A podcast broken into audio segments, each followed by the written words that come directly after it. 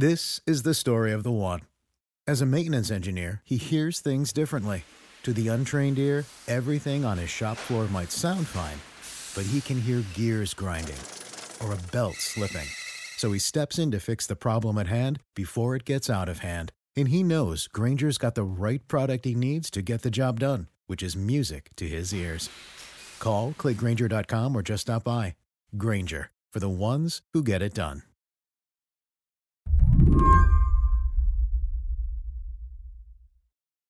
Hannah Dreier is a reporter at the Washington Post. She likes to look at the vast and tangled immigration infrastructure we've built in this country from a very particular point of view. I noticed something about your reporting when I was looking back at the work you do, which is like you spend a lot of your time talking to teenagers. I'm, I'm wondering why. I think part of it is that I'm interested in ways to get people to pay attention to stories about immigration. So I have tended to focus on the people who seem the most vulnerable. Just in reporting, it keeps I keep coming back to young people and minors as the people who are being most impacted by the changes that we're seeing in the immigration system. The government acknowledges that young people are especially vulnerable. Minors who migrate here are given education, even therapy, before they're released. But a few months back, Hannah started to notice this change in how kids and their lawyers were thinking about this help. I was talking to immigration advocates and immigration lawyers about the way that therapy works in migrant child shelters. And people started to tell me about cases where their clients had been deported or had been held because of what they had told therapists. Just for a second, think of all the weird things you might tell a therapist, especially if you had just traveled a few hundred miles on your own and landed in a detention center on the border with no idea of what would happen next.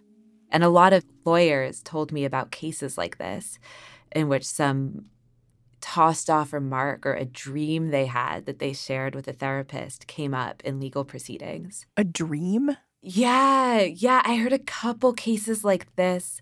One lawyer told me about a client who had dreamed of a relative's death. He'd been having nightmares about this death, and he told a therapist that. And what went into his file was that he had killed the relative. Another case that I heard of out of Chicago was a kid who had had to witness the murder of his friend and felt really guilty and and really responsible. Was having post traumatic stress syndrome. And he was dreaming about his friend's death. And he told the therapist he was dreaming about it. He felt responsible for it. And he was then transferred to high security because it was written down as he killed his friend. It just sounds like a really macabre game of telephone. Yeah, and things can be lost along the way.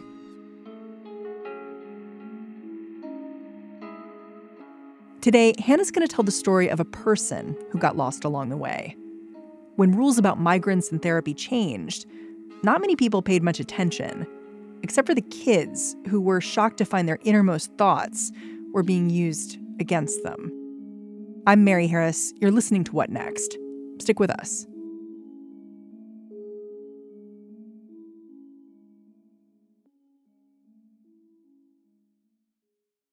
This episode is brought to you by Discover. When it comes to your finances, Discover wants you to know they are the credit card that is always there for you. With 24 7 US based live customer service, everyone has the option to talk to a real person anytime, day or night. Yep, that means no more waiting for quote normal business hours just to get a hold of someone. We are talking real service from real people whenever you need it. Get the customer service you deserve with Discover. Limitations apply. See terms at discover.com slash credit card.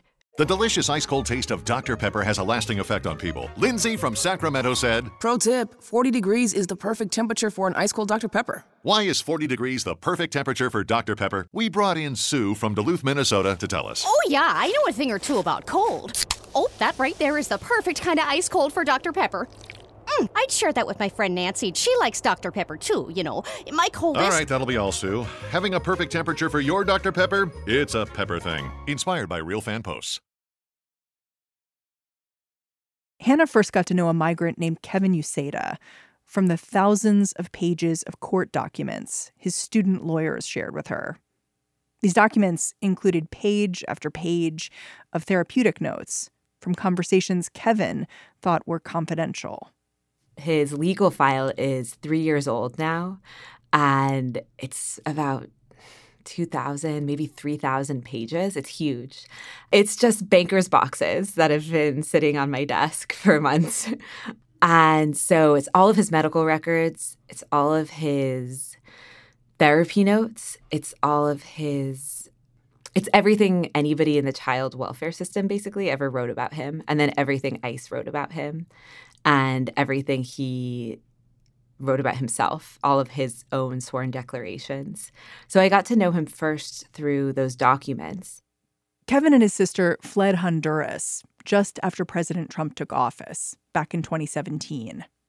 MS 13, the gang, had taken over Kevin's house, gotten him to sell drugs, and tried to convince him to kill for them.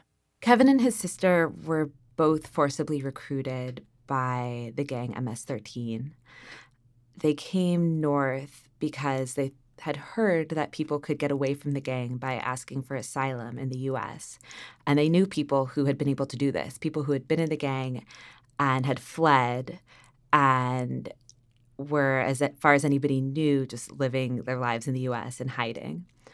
So when they crossed the border, they turned themselves over to Border Patrol. And Kevin's sister had just turned 18, but because she was an adult, she was taken to the adult detention center. And Kevin, because he was a minor, was turned over to the Office of Refugee Resettlement, which is really a child welfare agency. And did they think by turning themselves over to Border Patrol that they would be able to seek asylum? Yeah, I mean, from Kevin's perspective, he was forced into this gang. He was trying to leave for years. And he thought that if he got to the US, everything would fall in place, that he could explain what had happened and that he would be allowed to live here.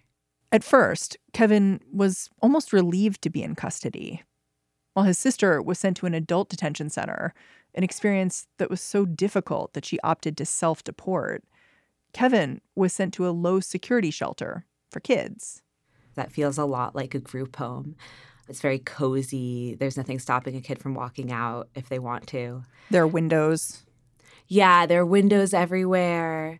There's art in the halls. It smells really good. It smells like snickerdoodle cookies. And kids are usually released to live with their families or to live with a family friend within a few weeks. But within a few days of arriving in the US, migrant kids like Kevin are required to speak to a therapist.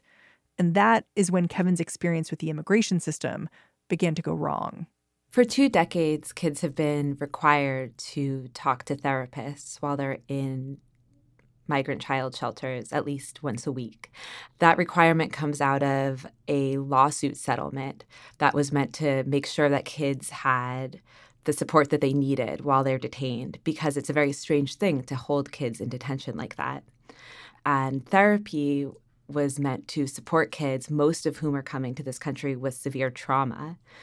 And it's really just in the past couple years that that started to change. And it's been very mm-hmm. confusing for the kids because everything is still set up to look like a child welfare agency. The staff still tell kids, we're on your side, we're trying to help you, you're safe here. But because of these policy changes, that's not always true now.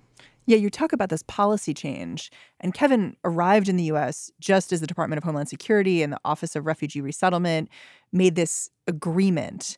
And it's an agreement, it sounds it sounds like it makes sense. It's an agreement for information sharing about what's happening with kids who are coming across the border. But your reporting shows why it's so much more than that. So, can you just explain what this agreement was? Right. So it sounds very minor and innocuous. And I think that's part of the reason that it was under the radar for so long. The Office of Refugee Resettlement, which has custody over every unaccompanied minor who comes to this country, made a formal agreement with ICE to start sharing more information between them. And one of the things that they agreed to share was anytime a child talked about gang affiliation or drug dealing. And so, under the new policy, anytime a kid said something to a therapist about gangs, about forcible recruitment, anything, the therapist would have to file a report within four hours, and within one day, that would have to be passed to ICE. And as file a result a report of that, within four hours. That's right. So almost immediately, therapists now write up these notes after they talk to kids. Huh. And Kevin's case really shows how big of a deal this is because he comes across the border, he goes to this migrant child shelter. He's introduced to a therapist who says our our conversation will be confidential. What did Kevin tell this therapist when he met with her? So Kevin had never talked to a therapist before. Kevin says he'd never talked to anybody who said that they wanted to help him and said that things would be kept confidential. And he was excited to tell his story. So he told her about growing up in Honduras without his parents. He told her about how the gang had taken over his house after his grandmother died when he was 12. He told her about how the gang had forced him to run errands and later to sell drugs. So he tells her these things, and under this new policy, within four hours, she has to type it up. That's right. So she types up his exact words in a lot of cases. And she paraphrases everything he said that mentioned violence. So, for example, she wrote, Youth denied committing murder. However, when asked if he had ever physically hurt another individual, Minor stated, I did things I regret. So it's a lot of that. Like you can sort of see that Kevin is using this almost as a confessional. It's the first time he's talking about all of this stuff. And she is required by this policy to write up everything he says that has to do with gangs and then pass it up the line. And when this information got to ICE, Immigration and Customs Enforcement, Kevin got moved out of that cozy group home into a more secure facility. About a week after this first conversation with the therapist, Kevin was transferred from this shelter, which was small and cozy, to a secure facility.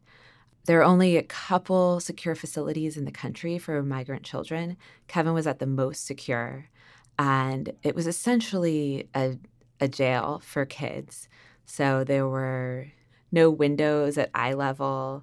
The kids sleep in cells. There are slots for passing in the kids' meals. Fights break out all the time, and the teenagers are sometimes strapped to chairs with mesh bags over their heads if they're acting out. And for Kevin, this was really shocking. And he was really confused. It's written down in his records that he said, Why am I being transferred? I haven't done anything wrong here.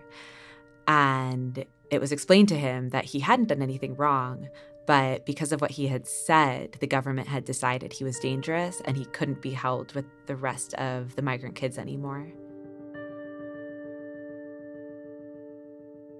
How did these notes end up being used in Kevin's court filings? Like how did ICE bring them up when he later when they later went to court to try to decide where Kevin should go from here? Nobody on Kevin's legal team knew that these notes existed.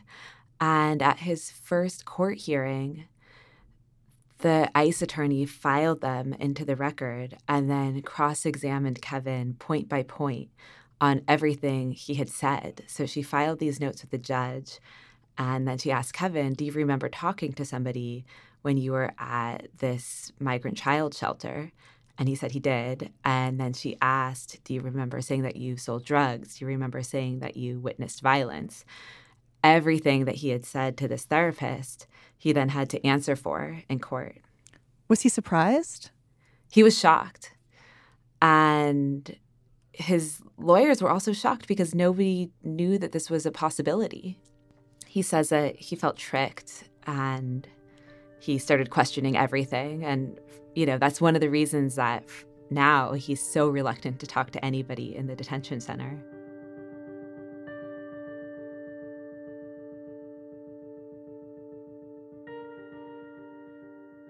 So, when Kevin moved to a more secure facility away from the child shelter, he encounters another therapist, this guy, Andrew Males.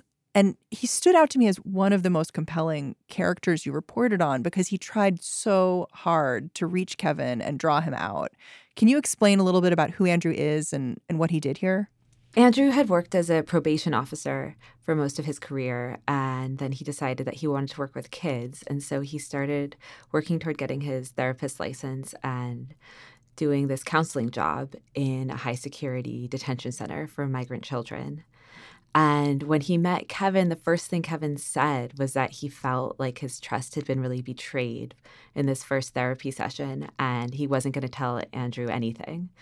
But because this therapy is required, Kevin still had to go every week. And some kids go to these therapy sessions every week and just sit in silence for the whole hour. But Kevin was so lonely. He started talking to Andrew, and little by little, Andrew started really winning his trust.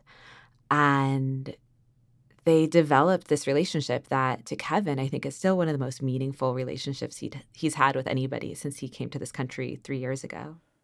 But the rules about therapy were about to change again. When Kevin arrived in the US, counselors were only required to pass on their notes if a migrant revealed a gang affiliation. But by 2018, weekly therapy sessions were being used to quote develop additional information about detained migrants. Kevin was much more careful when he was at this high security facility. He didn't talk almost at all about his past, but he did sometimes talk about feeling frustrated as the weeks were passing and he was still in this place that that feels like a prison. And so one day he said that he felt frustrated and like he was going to explode. And one day he talked about how he had felt humiliated by another detainee in the gym and wanted to throw a ball at that kid, but but instead went to cool down. And both of those disclosures were put into his file, and later they were both used by ICE. Yeah, when you pulled the court filings, this one note that Kevin had this passing feeling that he was going to explode, it kept coming up again and again in court hearing after court hearing. And seeing the full breadth of Kevin's therapeutic experience because you have those pages of documents, I wonder if you think that's fair. I mean, most of the notes about Kevin are about how he's learning to control his emotions. There's one note that says Kevin is blossoming. There's one note that says Kevin is teetering between hope and despair. To me, the picture that emerged looking through all of these therapeutic records is that Kevin was learning to handle big emotions. When Andrew, this therapist, learned how his notes were being used, what did he say? I talked to him at a Starbucks near his home and I offered to show him the documents that I had. And he said he didn't want to see it. He said it would sicken me. He didn't want to look at all. No, he didn't want to see his words in legal filings, I think.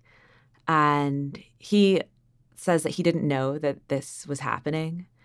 And he heard rumors that it might be going on, but was never told for sure by anybody in the institution that his notes could be passed to ICE.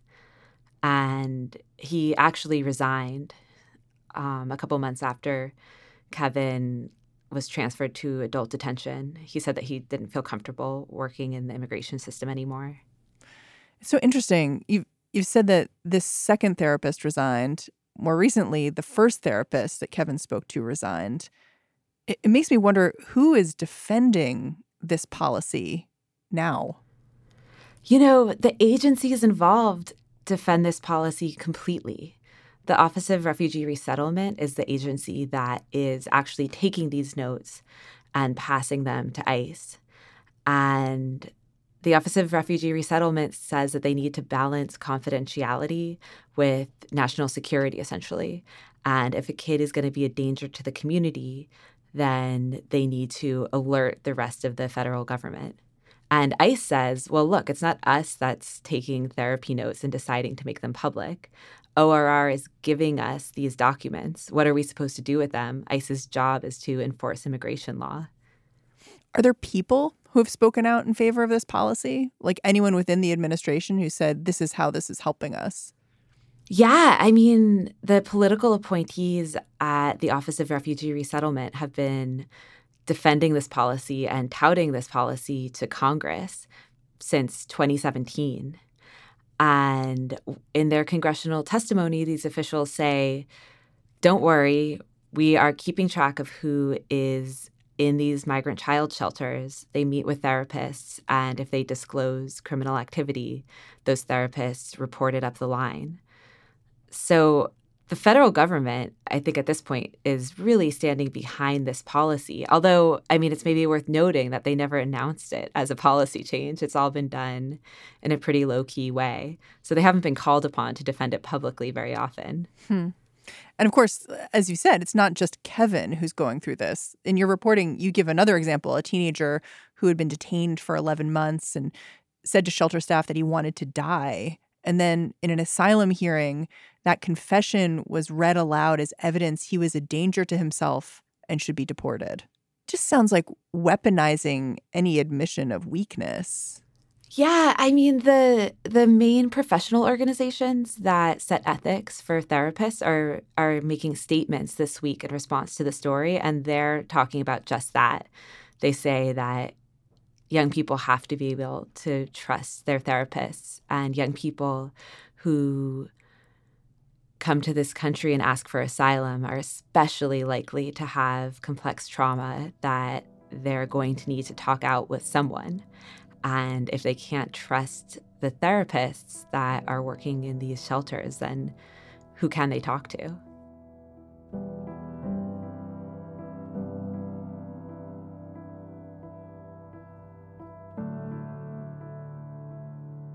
So let's talk about where Kevin's case is now in in some ways he's lucky. He has these lawyers who are representing him. Even though they are students you you tell this really touching story of when they went in front of the judge and the judge had to talk them through a breathing exercise so they could calm down and argue on his behalf. And how many how many times have these lawyers and this judge gotten together? How many hearings have there been? Oh nobody nobody can keep track. Maybe 15 hmm. And every time that Kevin is quote unquote in front of a judge, it's mostly by video monitoring, right? Every time. That's right. The government has decided not to let him attend his hearings in person. And for a while, his student lawyers were protesting this by going and sitting with him instead of in the courtroom and making their arguments via video link sitting next to Kevin in this detention center to try to remind the judge that it's hard to hear, it's hard to understand when somebody is not actually in the courtroom. But so far, Kevin, you know, he really hasn't been out of a detention center in the US, not even to go to a courtroom. You've said the judge has found that Kevin should get asylum. So why is he still detained? The judge has done everything possible to have him released. She's granted him asylum. She's also ordered him released on bond twice and set the lowest allowable bond. But ICE has decided that this case is a high priority to pursue because Kevin is a danger to the country. And so every time the judge orders him released, ICE appeals. So the judge can prevent Kevin from being deported, but she can't prevent him from staying in detention. She can't just get him out, right? Because ICE can appeal her order that he be released. And then that's a whole other process that can take a year.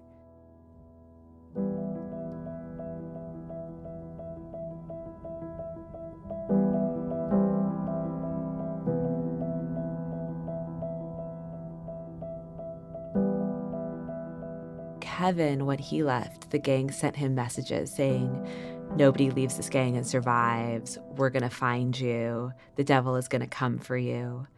When he talks about self deporting, it almost feels like talking to somebody who's suicidal. He talks about it in a very fatalistic way.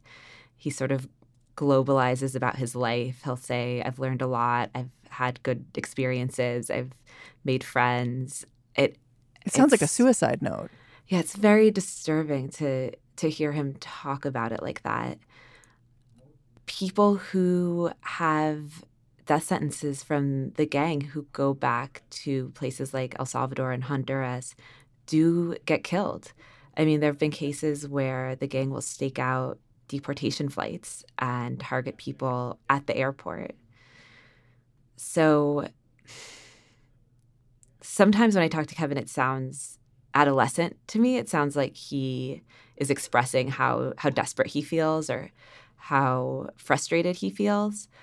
But a judge has ruled that if he goes back, it is likely he'll be killed. And I think it's just very scary for him to think about doing that. But then it's also terrible for him to imagine staying detained without even a, a release date to count down to. I think the uncertainty and the loneliness is what makes him think he might self deport, even though it's so dangerous.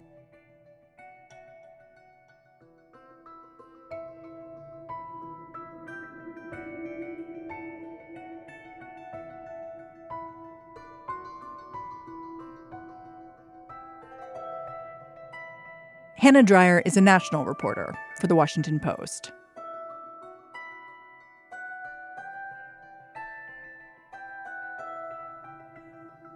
And that's the show. What Next is produced by Mary Wilson, Jason DeLeon, Mara Silvers, and Danielle Hewitt.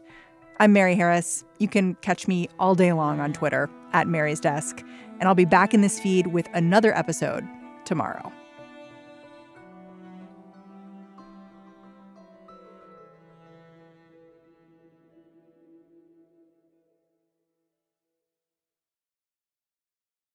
Hey, Drew Scott here, and I'm Jonathan Scott, reminding you that life's better with a home policy from American Family Insurance. They can help you get just the right protection at just the right price and help you save when you bundle home and auto. Kind of like Goldilocks and the Three Bears. It'll be just right for you. We love a custom build. American Family Insurance. Insure carefully, dream fearlessly. Get a quote and find an agent at amfam.com. Products not available in every state. Visit amfam.com to learn how discounts may apply to you. American Family Mutual Insurance Company SI and its operating company 6000 American Parkway, Madison, Wisconsin.